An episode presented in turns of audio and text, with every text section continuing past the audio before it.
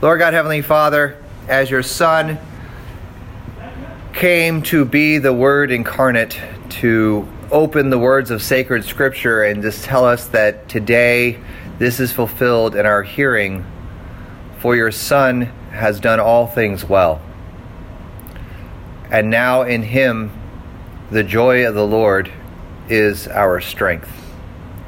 So teach us this day as we read your word to see our Savior Jesus, to trust in him for all things needed, and let us live our lives in anticipation of his second coming, that we might look ahead to the day when he will come and make all things new.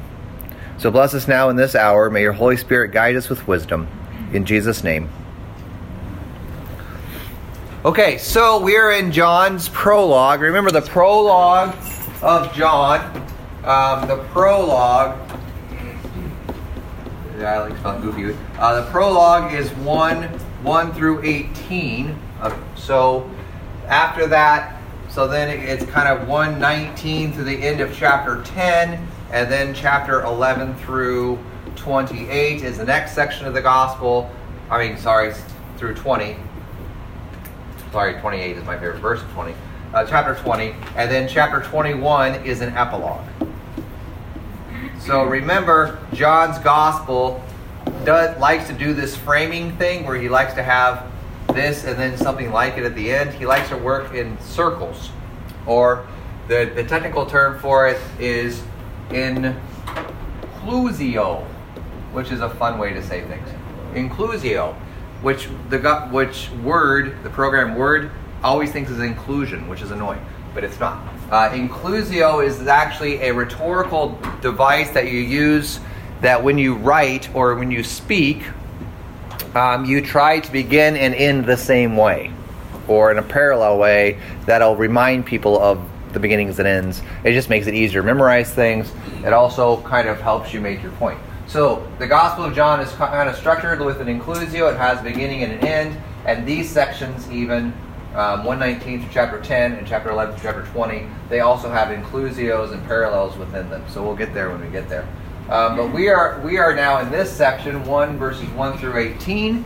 And we are going to spend our time today on verses 15 through 18, which is a very important section as we head into the gospel um, one of the things that John does in the prologue is he kind of summarizes everything he's going to say in the rest of the gospel, but he uses words in the prologue that he doesn't use anywhere in the gospel.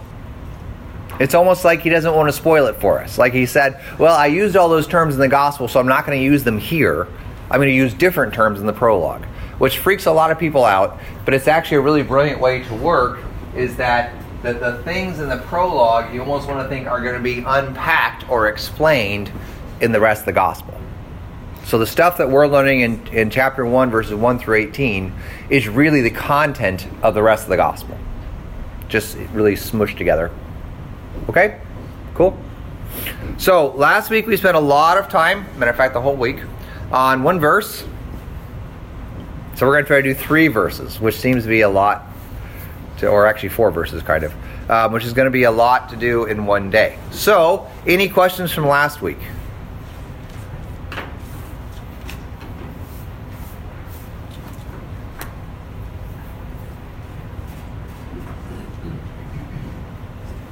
Okay, well, seeing none, let's read um, chapter 1, verses 15 through 18.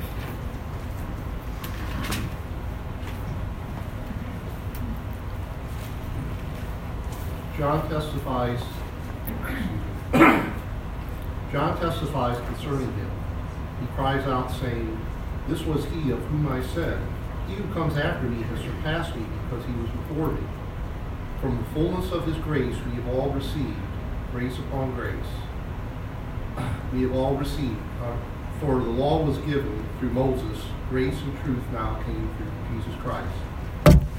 No one, no one has ever seen God, but God, the one and only, who is at the Father's side, has made him known. Thank you very much. Okay, so um, yeah, just just one quick note because this is really bizarre. Um, do you have parentheses in your Bible at verse fifteen? Okay, some of you do, some of you don't. Here's the deal, and, and this is just to remember in general. That's not in the Bible. That's not in the Greek text of John. There are no such things as parentheses in Greek.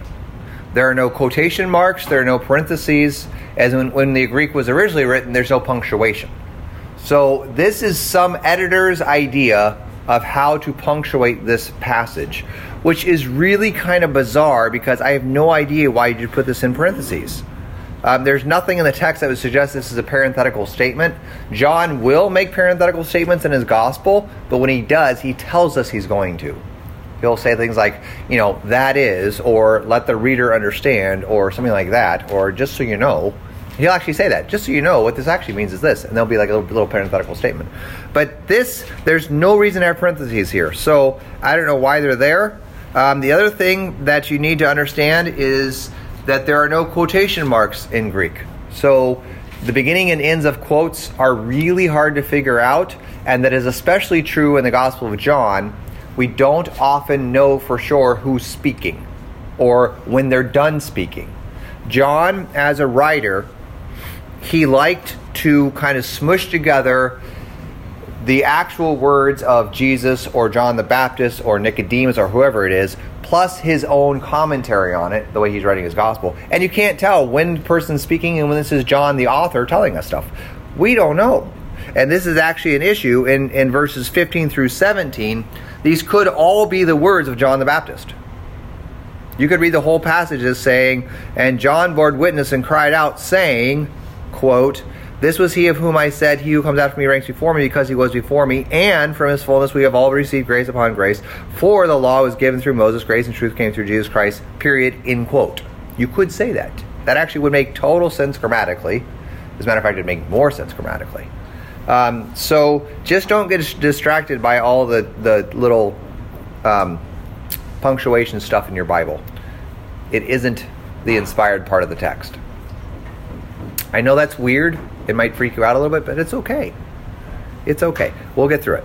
All right, so number one why is Jesus greater than John the Baptizer?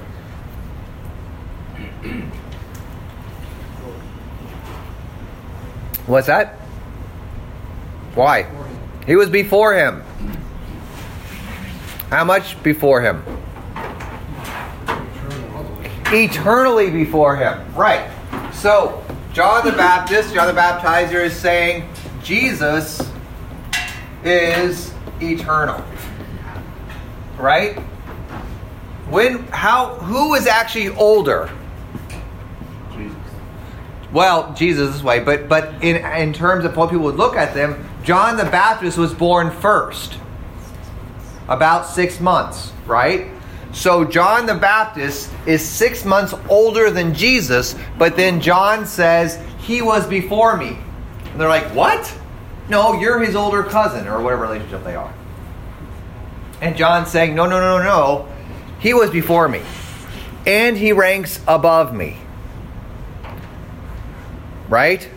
So so remember, Jesus came, or John came in, cha- in chapter 1, verse 6 a man was sent from, John, from God. His name was, you can look at it. What does it say? John. And he came in order to bear witness about the light, Jesus. Okay? So John's job is to bear witness or to testify about Jesus. It's not his job to talk about himself. would it have been a big deal for John to say that Jesus was before him? Like I know we talked a lot about brothers and the the the lineage and the order you were born being mattering. Mm-hmm. Being from two separate mothers, is this hold true still? Does this Yeah.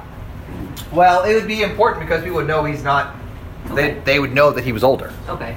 I mean, they remember John's birth was crazy. His mom was not young and she had been barren her whole life. And what was his dad's job? He was a priest, so he was like the pastor. So this was not exactly hidden. Everyone knew what was going on, right? And then Jesus is born, cousin to John, And his mom was not old or barren, she was young and unmarried. So these births were not exactly secret and, and run of the mill. So people would have known the timing of it. So then John all of a sudden shows up and goes, Oh, he's older than I am. And they're all like, No, he's not. No, he's not. You're older than him. And John goes, No, he's older than I am. And he's greater than I am. Which is also weird because John is hanging out in the desert eating locust and wild honey. And one person said, I don't understand that diet. Anyway, it's a bad joke. I won't go there. I, as I'm thinking it from like that. It, it, is, it is a funny joke. We have to have other context. Um, so he's eating locusts and wild honey. He's dressed like Elijah. And everyone's like, wow, you are amazing because when John preaches, who comes out to hear him? Everyone. All of Judea goes out to John the Baptist to be baptized by him in the Jordan River. And then when they get there, John says, This guy Jesus is way more important than I am. And they're all like, What? No way. You, are you're, you're telling us that he's older than you, even though he was born six months after you, and he's more important than you, than you, even though all of Judea is going out to you to hear the word of God. So his testimony does not necessarily make sense, but his job is to bear witness the truth about Jesus. So one of the things that we are going to encounter, we'll get to this next week when we start into the gospel itself in chapter in verse 19, is that John is reliable. This is important because remember in John's gospel, what's the point of John's gospel? That you may believe that Jesus is the Christ, the Son of God. That's the point of the gospel. So we've got to establish who's speaking the truth about Jesus that you can rely upon. And why is all this so important? Because through believing, you have life. See, this is a matter of life and death. It's not just, well, you know, I'm on this side of the fence or that side, but no, this is a matter of life and death.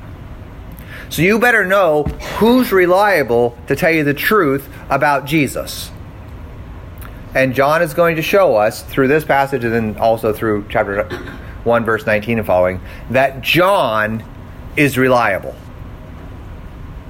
John is one of the people that you can listen to, and he will tell you the truth about Jesus. Some, yeah. John the Baptist?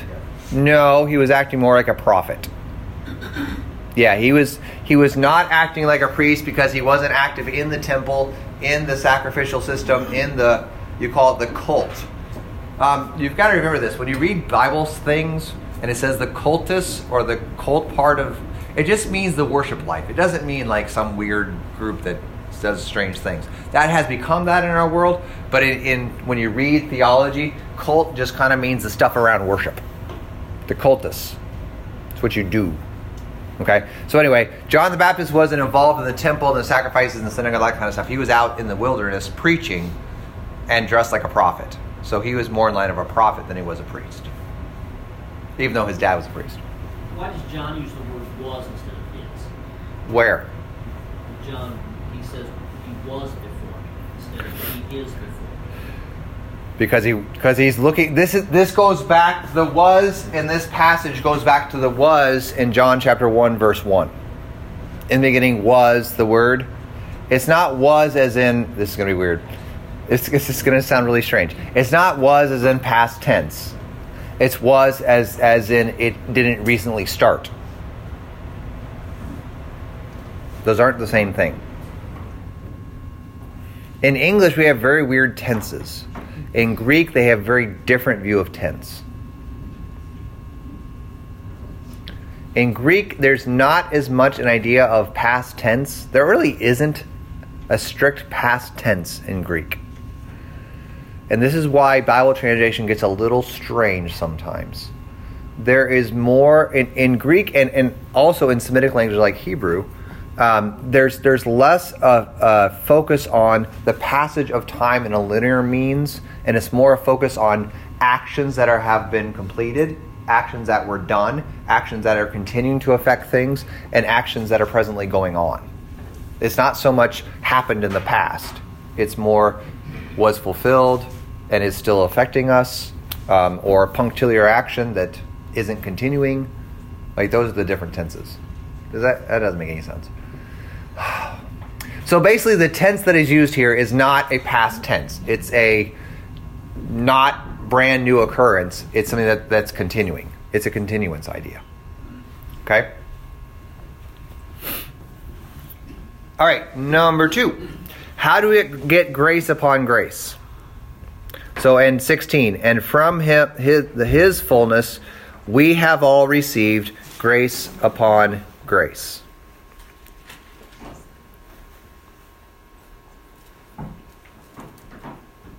blessed with him coming at their time. Okay, we're blessed with him coming. What was the rest you said? At their time. At their time. At his time. Yeah, but this is written for people that are after his time. So how have we now received? See, it's, it changed to we. So how have we all received grace upon grace? You're right. Just stop with the weird the ending. Go back to the beginning of what you said. Because Jesus came. Okay? So the coming of Jesus, the coming of Jesus as God in the flesh is grace plus grace. This is weird. Um, what this is actually a very um, controverted phrase in biblical theology. What exactly does grace upon grace mean? Especially because the context of the passage is really looking back at the Old Testament and the coming of Jesus as compared to the Old Testament giving of the law. So now we're getting into the whole idea of God came to his people. When did God come to his people in the Old Testament? What's the big event in the Old Testament where God shows up with his people? The Exodus. Okay? So after they get out of Egypt, when does God meet his people? Where? On the mountain. Which mountain? Sinai. Sinai. And what does he give him there? What does he give to his people on Mount Sinai? The law. The law. Okay? So God comes to his people through the Torah, right? Through the law. And that is grace. Okay, this is one way to understand it. That is grace. God comes to his people and gives them the law. Let's go look at it. Exodus chapter 20. Okay? Exodus, which is the second book of the Old Testament, right? So go all the way back to the end of the Bible. Exodus chapter 20.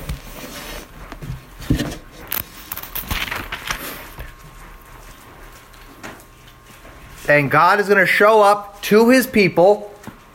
Is it, is it God the Father and Israel having a conversation? Is it? Is that how it works? No. No. God shows up and talks to who? Moses. And Moses represents the people of God. Now, is it God the Father talking to Moses? No. Mm-mm.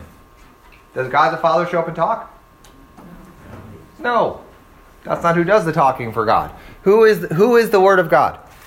Jesus. Jesus. So now we have Jesus and an intermediary and the people of God. So this is the way God works. God has a, a mediator between him and his people. So this is going to be very similar to John the Baptist is actually serving as this intermediary at this point, but God is going to come to his people. And so what he's saying is the first time this happened, it was grace. Look at what it says Exodus chapter 20, verse 1 and 2. So, someone read that for us. Exodus chapter 20, verses 1 and 2. God spoke all these words, saying, I am the Lord your God who brought you out of the land of Egypt, out of the house of slavery. Okay, so the first thing God says in his law is what? I'm the Lord your God who did what? Who saved you, who got you out of Egypt. So this is grace. God's relationship to his people is not based on their works, but on his grace, his work, his action to save. God's relationship to his people is based not on their works, but on his action to save them. Basically, God is Lutheran. right? If he's not, I don't want to be. Okay? But this is the whole idea is that God comes to his people, and in the Torah, we learn that God comes to his people in order to save them. That's the first action of God. And the reaction to God saving is that God's people do what? what do you do after God saves you? When God acts to save you, what do you do in response? You thank Him, and the way you thank Him is you do what? You witness. What else? Praise Him, proclaim Him. You guys are really pious. I know. I'm thinking all I can do. All I'm thinking is sin more. Yeah, well, you said more, and you go active in forgiveness. But w- word and sacrament, that's how he comes to save you. Serve our neighbor. Whose will do you follow? His will. Do you follow your will? But you're not supposed to. yeah, like so you're like yeah. yeah, yeah, but see the point is when God saves us, the proper reaction is okay. You're the God who saves? Then I'll do what you want. You're the God who saves me. So it'd be really good if I lived according to your will because that means I will be saved. If the primary thing we know about God is that He saves us and He loves us, then what fear is there in living according to His will? You're going to get saved and loved. You okay with that? And the good news is it lasts forever and ever and ever and ever. So I might suggest doing what He wants. Yeah? Well, that's us doing something, then we get saved. No, it's us doing something because we're saved.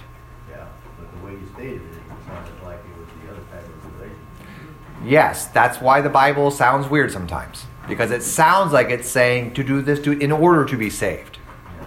But no, it's always you're doing this because you're saved.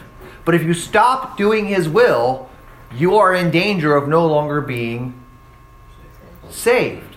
Because now you're saying to Him, no thanks. I don't want your salvation. I want to do what I want to do. Right? Did, But then there's Paul who said, the good I want to do, I don't do. yeah, I stink at all this. right? So then when it comes back to, okay, I want to do your will, but I failed, are, are you still a God who loves me? Then we go back to the most important thing we know about God is that He is a God who forgives and saves. Right? See, it's not whether or not I'm able to fulfill my part of the deal, it's that I learn to always look at Him as a God who saves, and I desire to conform my life to His will. Now, the fact that I stink at doing that doesn't actually change the fact that He's always the God who saves. But if I get to the point where I say, no thanks, God, I don't want your will, I like my will better, and I don't even want to try, and I'm not sorry, then He says, fine, try it your way. And you end up what? Where? Where He is not. so, try to live without God's provisions. Go ahead, try it. Just don't don't think you're going to be able to take a breath or eat any food or you know live in this world because that's all His. That's called hell. Would it be fair, like, he's, he says, come receive my body and blood Yeah, for the forgiveness and remission of sins. yeah, It's a sacrament. yeah, Old Testament, yeah. slaughter this, receive the forgiveness Yes, of sins. that's I right. I mean, it's really, it's not a works thing at all, but it's still kind of a means of grace. I Uh-huh. Can you say that about Yes. Old Testament stuff? You can.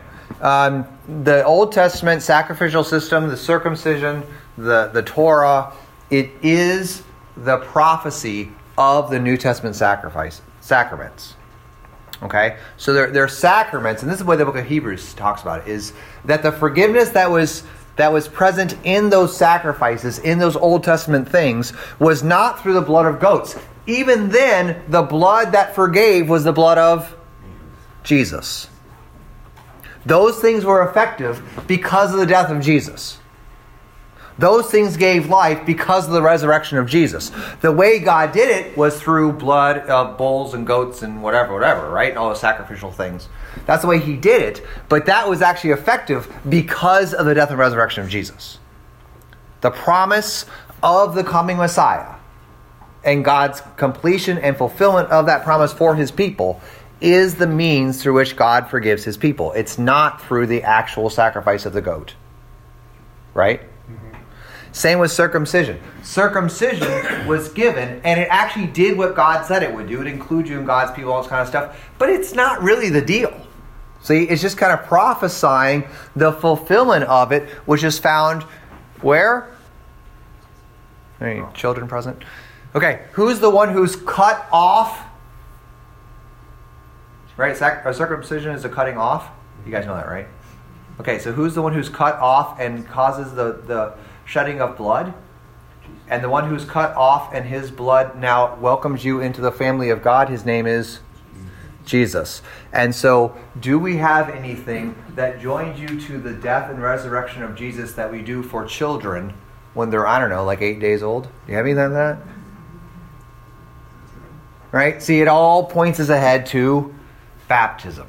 And what does Paul say in Romans chapter 6? This baptism joins you to the death and resurrection of Jesus. It includes you in the people of God. So then Isaiah 43 verse 1, hero, hero Israel, the one who formed you, or Jacob, the one who created you.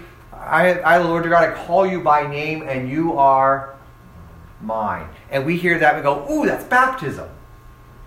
And then it goes on, he says, You will pass through the waters, and I will be with you. Like, seriously, Isaiah 43 1 is a baptismal text.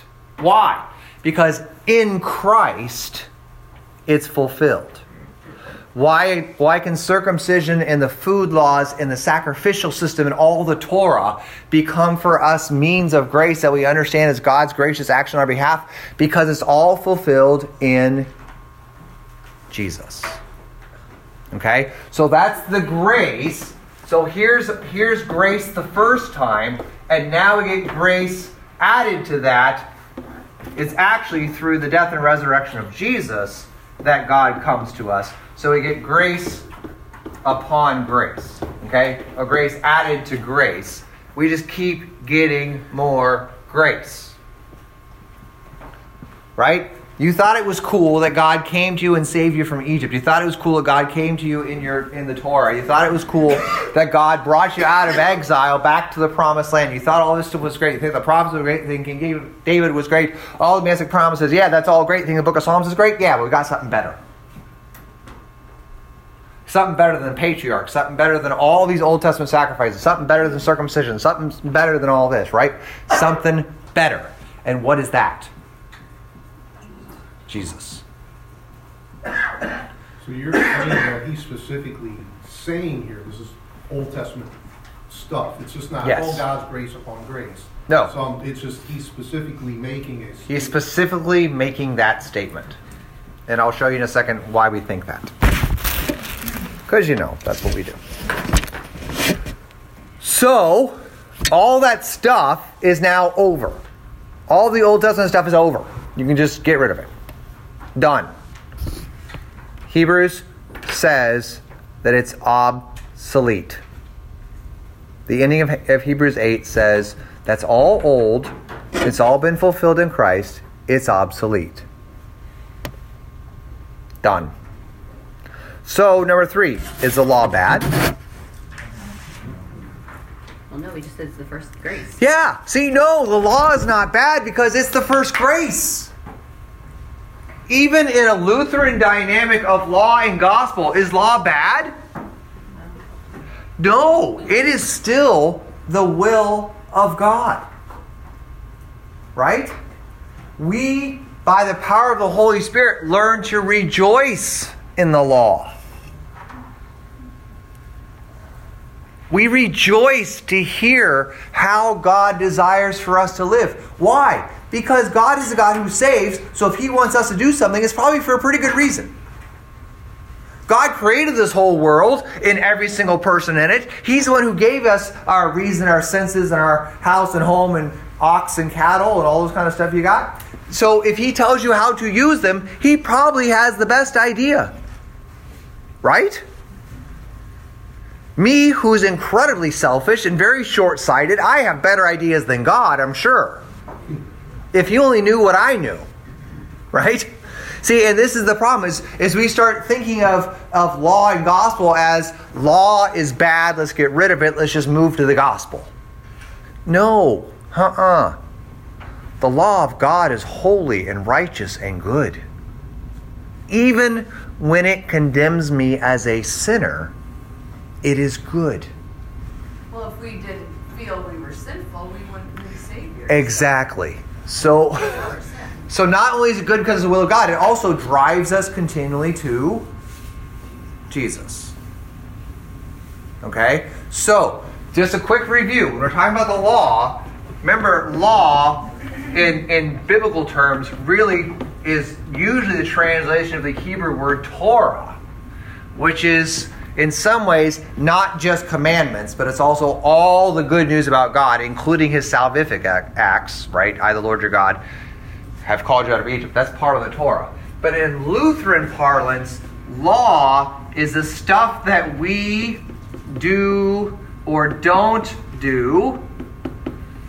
And it's and the law is properly the will of God. Okay? And the way I say it this way is because part of the function of the law is to convict us of our sins and to reveal to us that we are guilty and deserving punishment. Okay? So as Lutherans, we're not going to get through all three verses. As Lutherans, we talk about and again, we just made this up. This isn't in the Bible. Okay? But in the in the in Lutheran circles, we talk about the law having three functions.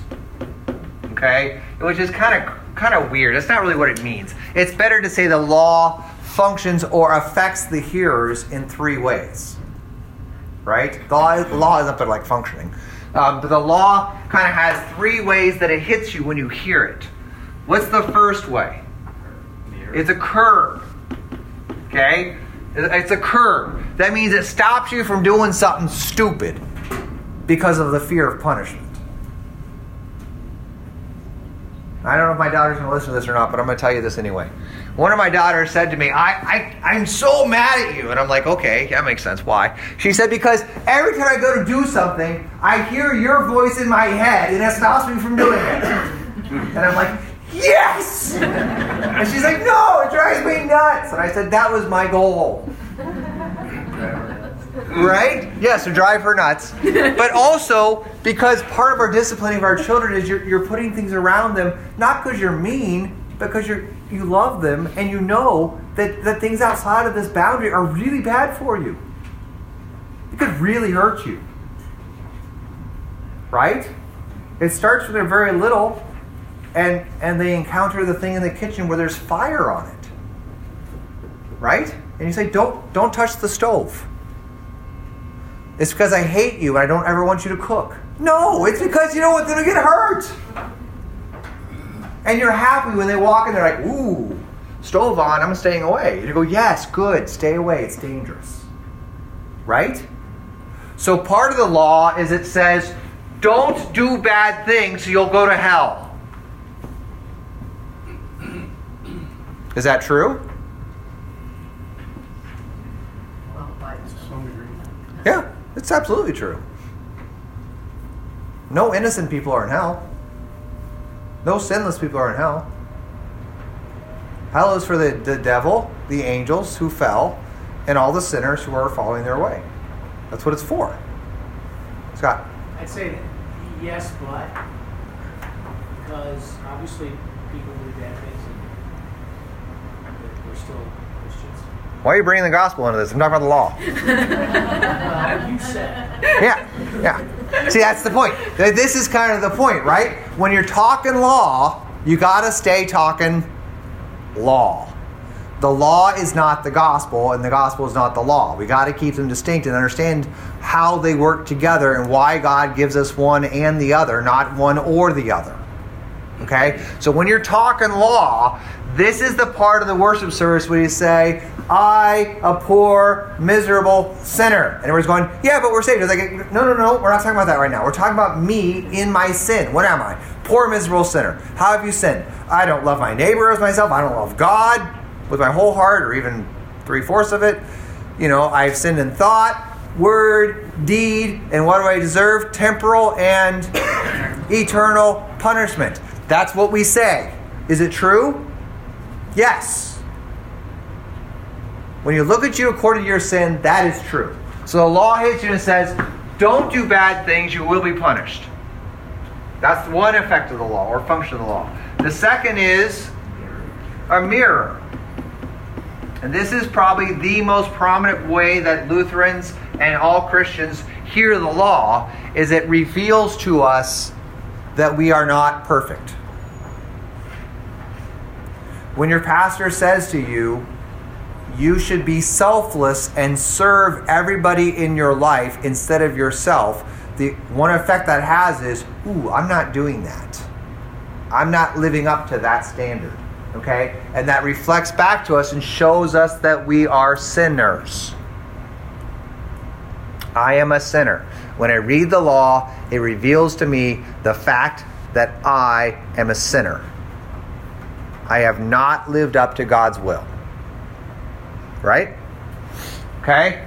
And the third way it works is as a guide, or if you're kicking old school, was it ruler? Yeah. They keep changing the catechism. I can't keep up. Um, but the guide then it shows us how to live, and that's where we see the will of God for our life. So part of the function of the law is not to condemn you. Part of it is just to encourage you to live the right way. Right? So the pastor says, hey, good news, all your sins are forgiven because of Jesus. You go, great, now what do I do? And he says, well, love your neighbor. Love God. Right? And it, it doesn't always have to condemn you. It could be like, oh, good, I was kind of wondering what I should do. And it tells you what to go do. So, go do it. Right? See, sometimes the law hits you in such a way you're like, I really want to know what God wants me to do in this situation. And you guys actually live here a whole lot more than you want to admit. Is that you're waking up and you're like, you know what? If I actually knew what God wanted, I'd go do it. The problem is, you can say it out loud. What's the problem? I don't know what his will is because he doesn't seem to tell me when I ask him. I say, God, here's the thing. I'm totally, I'm all into this you being God, me not thing. This just tell me what to do. And then pretty soon you get desperate and you become very un-Lutheran and you say, just give me a Signs. sign because the whole Lutheran thing isn't working. So we'll try signs. And then you're looking around like a crazy person, looking at everything that happened in your life as though it might be a sign from God. A squirrel ran across the street. Could that mean? And you're like, no, it's a squirrel. Hit it. I mean, yeah, love animals unless they're eating your house, and then you kill them. That's right, have them for dinner. Unless it's a rat with a tail, and you just wipe it out. Okay, so so what we're saying is the law, right? So the law, remember, the law is the will of God. So the law is good. And when the law functions in one of these three ways, now remember, every single bit of law can and will function in one of these three ways every time you hear it. And you can't determine this. This is something the Holy Spirit does. You might need to hear the law as curb. You might need to hear it as mirror. You might need to hear it as guide. And you might hear the same law in different ways at different times. Okay, so this is not for us to determine. This is just how the Holy Spirit works law in our hearts. But the point of all this, the law then drives us to we need someone to save us. Because I have not lived up to God's standards. I do not deserve his salvation or his gifts. I actually have disqualified myself from being included in his children. I need someone to save me. Okay? So let's go back to John chapter 1. And what does it say? For the law was given through Moses. Okay, so he's pointing us right back to Exodus 20 and more importantly, Exodus 33 and 34. Okay? So, most importantly, Exodus 33 to 34. This is really the illusion that John is making here. Exodus 33 and 34. So, what happened? God gave the law in Exodus 20. That's the Ten Commandments. And Moses came down and said, Here's the deal. Here's all the stuff you're supposed to do. And the people of Israel said, Okay. Sounds great. We'll do it. For two minutes. For a little while. And then God's law was so wonderful, they were like, We're going to do it. And they did what? They built a golden calf and worshiped it instead of God and started having sex parties. To show how thankful they are for all that God has done to them, they built an idol and started having sex parties. Because Moses was away and they thought, well, our pastor doesn't know what we're doing, no problem. So Moses comes down, and what does he do? You've seen the movie. Breaks the. He breaks the tablets. And God's like, I wrote those. What? Ah! Come back up. I'll write a second copy. Right? He hadn't saved a, a copy on the cloud. That's why we have 10 instead of 15, because, you know, the third tablet was too Exactly. So it's third time smash, yeah. Um, so he does. And in Exodus 33 and 34, we have the re-giving of the law, right? The rewriting of the law. And we have Moses encountering God. And this is the big thing. Um, so number four, how is Jesus the fulfillment of the Old Testament? This is what we're going to. This is what we're going to look at. So, yeah, wow. Okay, let's go to Exodus 33 and 34. I really thought we were going to get through. That we're not. Which is too bad because it's my favorite. Exodus 33 and 34. Not bad. I mean, you know, too much to get through the prologue. Uh, That's right. A couple months to get through a prologue, no big deal.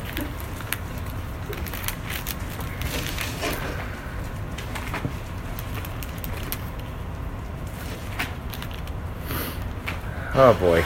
So in 32, you just get the, the awful golden calf stuff, right? And 33, reading in verse 12, you get the intercession of Moses. Okay?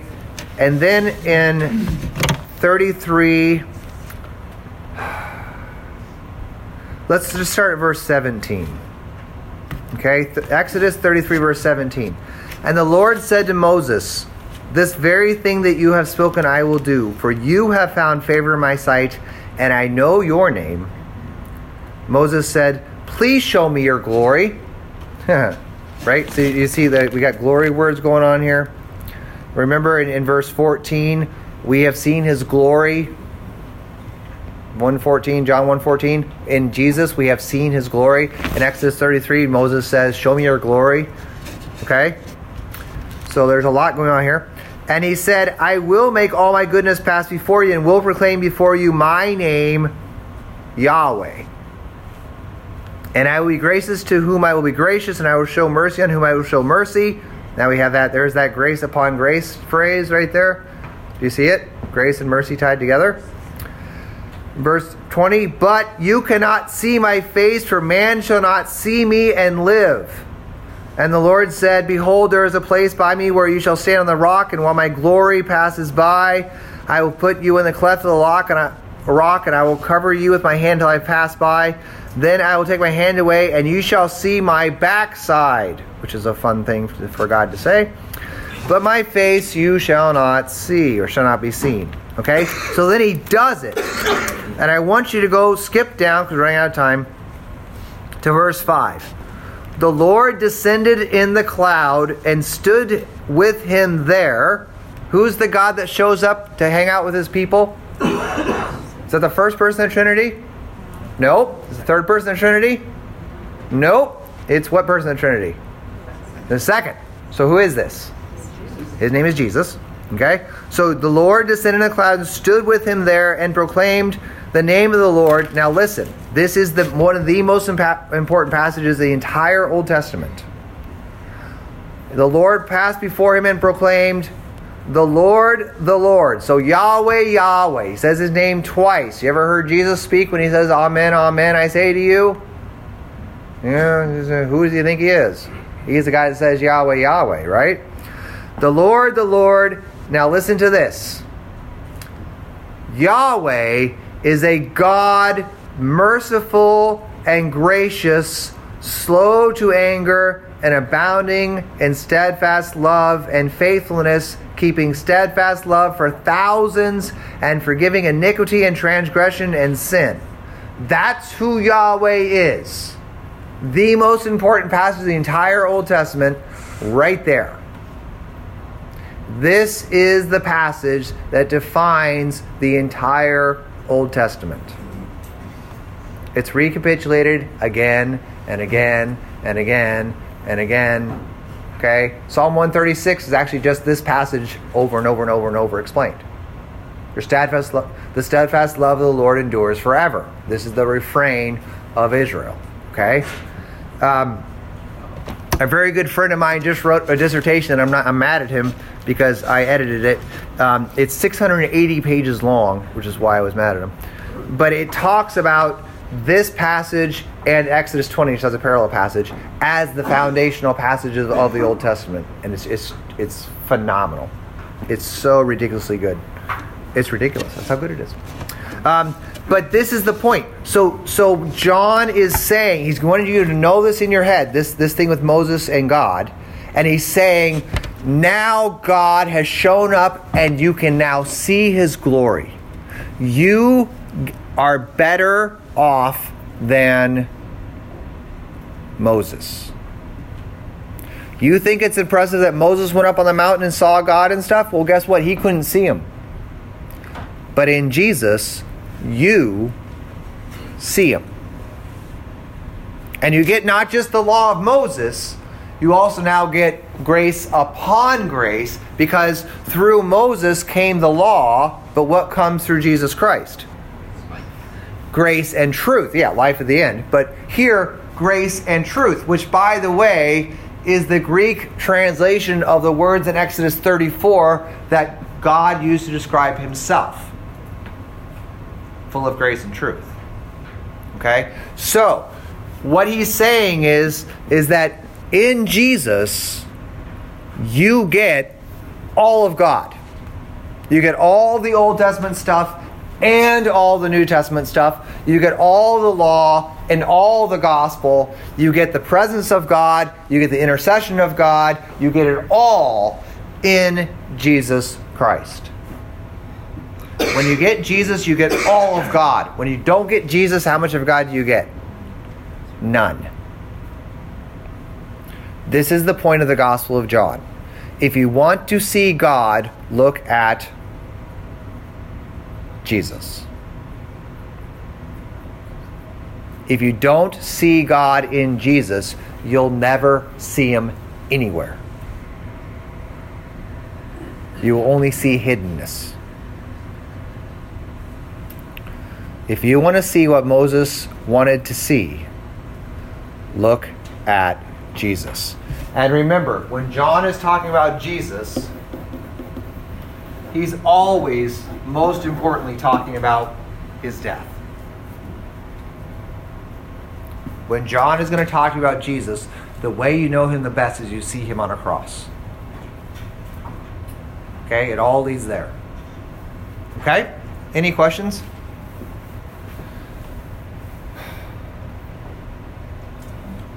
We have four minutes to do my favorite verse, which is really weird. Probably not going to finish it in four minutes. Okay, so number five. How do you know God? Look at verse 18. It says, how does it start? No one has ever seen God. Oh boy. Didn't we just say we saw him? Didn't we just get through this whole section in which we alludes to a place where Moses does see God?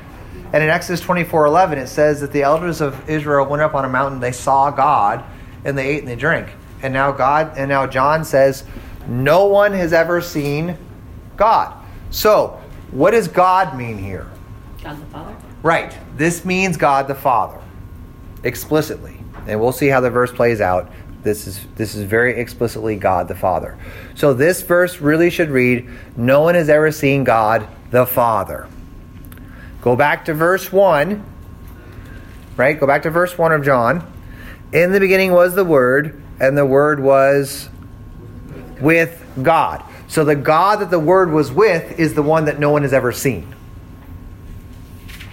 Okay, we're, right, we're now completing the circle from the beginning of the prologue to the end of the prologue. We're now going to reintroduce this idea of God and the Son of God as, as different things. You have the Word and you have God, and they're different, and yet the Word is God. How many gods you got? One. And yet the Word is God, and there's a God that is also God that isn't the Word. So that seems like there's two, but there's only one. Welcome to the Trinity, because there's another one that's going to come along whose name is the Spirit. He's also God, and yet it's not the Father, not the Son. So there's three, but how many gods are there? One. Right? So then John wrote the Athanasian Creed. I'm just kidding, John didn't write the Athanasian Creed. but then the church wrote the Athanasian Creed to help us understand all this. What do you mean there's another one that comes along? But we haven't mentioned him yet. Well, didn't we see him at, at Genesis 1 1? Yeah, but he- uh, John hasn't mentioned him yet. In John, he hasn't come along yet. Remember, John always does this. Same thing's true in the epistle. The Holy Spirit doesn't get mentioned for a while. He kind of just stays there in the background. And then all of a sudden, once John mentions him, he's all over the place. But he kind of holds off. It, it's called John's Binitarian theology, which is kind of what scholars say about it, that he seems to operate with Father, Son as his predominant view of God. And then all of a sudden, the Spirit comes in. And once the Spirit comes in, the Spirit is essential so that John is the one that says, Do you know how you know the Father and the Son? Because the Spirit will lead you into all truth. See? He's essential, but we're not going to necessarily mention him all the time. But he was there in, in Genesis 1. Yes, he is the Spirit is eternally there with the Father and the Son. So he's there in every act of God. He's there in Exodus 33 and 34. He's there, he's just not always mentioned or always explicitly described. When it says the Spirit of God was hovering over the water. Yeah, in Genesis 1 2, he's right, he is explicitly there. Know doubt. So you have Father, Son, and Holy Spirit at the creation. No doubt. And he'll be in there in the end. He just don't talk about it that much. Okay? So no one has ever seen God. He's unseeable, which remember in Greek philosophy, if you can't see something, you can't No it. know it. So how do you know God? Through the God that you can see. Can you see the Father? Can you see the Spirit? Are they knowable? Only in Jesus. Now, go interact with this world that says, oh, all religions worship God, they just get there in different ways. And we say, actually, no, you can't know God outside of Jesus. Right? That is the teachings of the Holy Scriptures. We're not just being poopy. That's that's actually the way the Bible teaches. So you can't know God outside of Jesus. So when you're reading this verse, when it says, um, okay, so no one has ever seen God. Then when it goes on to say the only God who is at the Father's side, then he's stopped. Now he's talking about Jesus. That's Jesus. So the first phrase is about God the Father. The, the second phrase is about Jesus. So if you didn't know that, it would all blend. Yeah. That's why you got to kind of, as, as one scholar said, there are certain books that are written to be read once and be thrown away. He said, his, his example was, I'm not making this isn't my word. you can get mad at him if you want. He said, Louis L'Amour is written to be, to be read on a plane ride and thrown away when you're done, right? You don't have to reread it again. He said, most mystery novels, once you know who done it, you don't need to reread it. There are other books that are written to be read over and over, and every time you read them, they get better and better. He said the Gospel of John is ones you have to read over and over because if you don't know how it ends, you won't understand the beginning. Right? And if you read at the beginning, the end doesn't make a whole lot of sense. It's just it's just made to be read. So yeah, you can't you don't understand it until you've understood it. And then once you understand it, you're like, oh, I understand. Yeah. It's really hard. Which is why the Gospel of John is one of the hardest books to interpret. It's also one of the easiest books to interpret. It's just the way it goes. It's the way John wrote. Okay? We got to get going. I really, seriously. Next week we'll spend it, yeah. Okay, full disclosure. Most of you guys know this by now. I wrote a 200 page paper on the phrase, no one has ever seen God. I wrote 210 pages just on that phrase. So that's why it might take me a while to get through all this. I have a lot in my head. Okay? So, anyway, let's pray. Lord God, Heavenly Father, in your Son, Jesus Christ, you have revealed yourself to us as a God of love, a God who is slow to anger and abounding in steadfast love, who forgives the sins and iniquities of your people. Lord, we need that love. We need that forgiveness. We need Jesus. And so we rejoice this day that your answer to our need is always the fulfillment of your promises and this the sure and certain fulfillment of your love through the death and resurrection of Jesus. Teach us each and every day to love your word, to rejoice in your law, and to seek your love.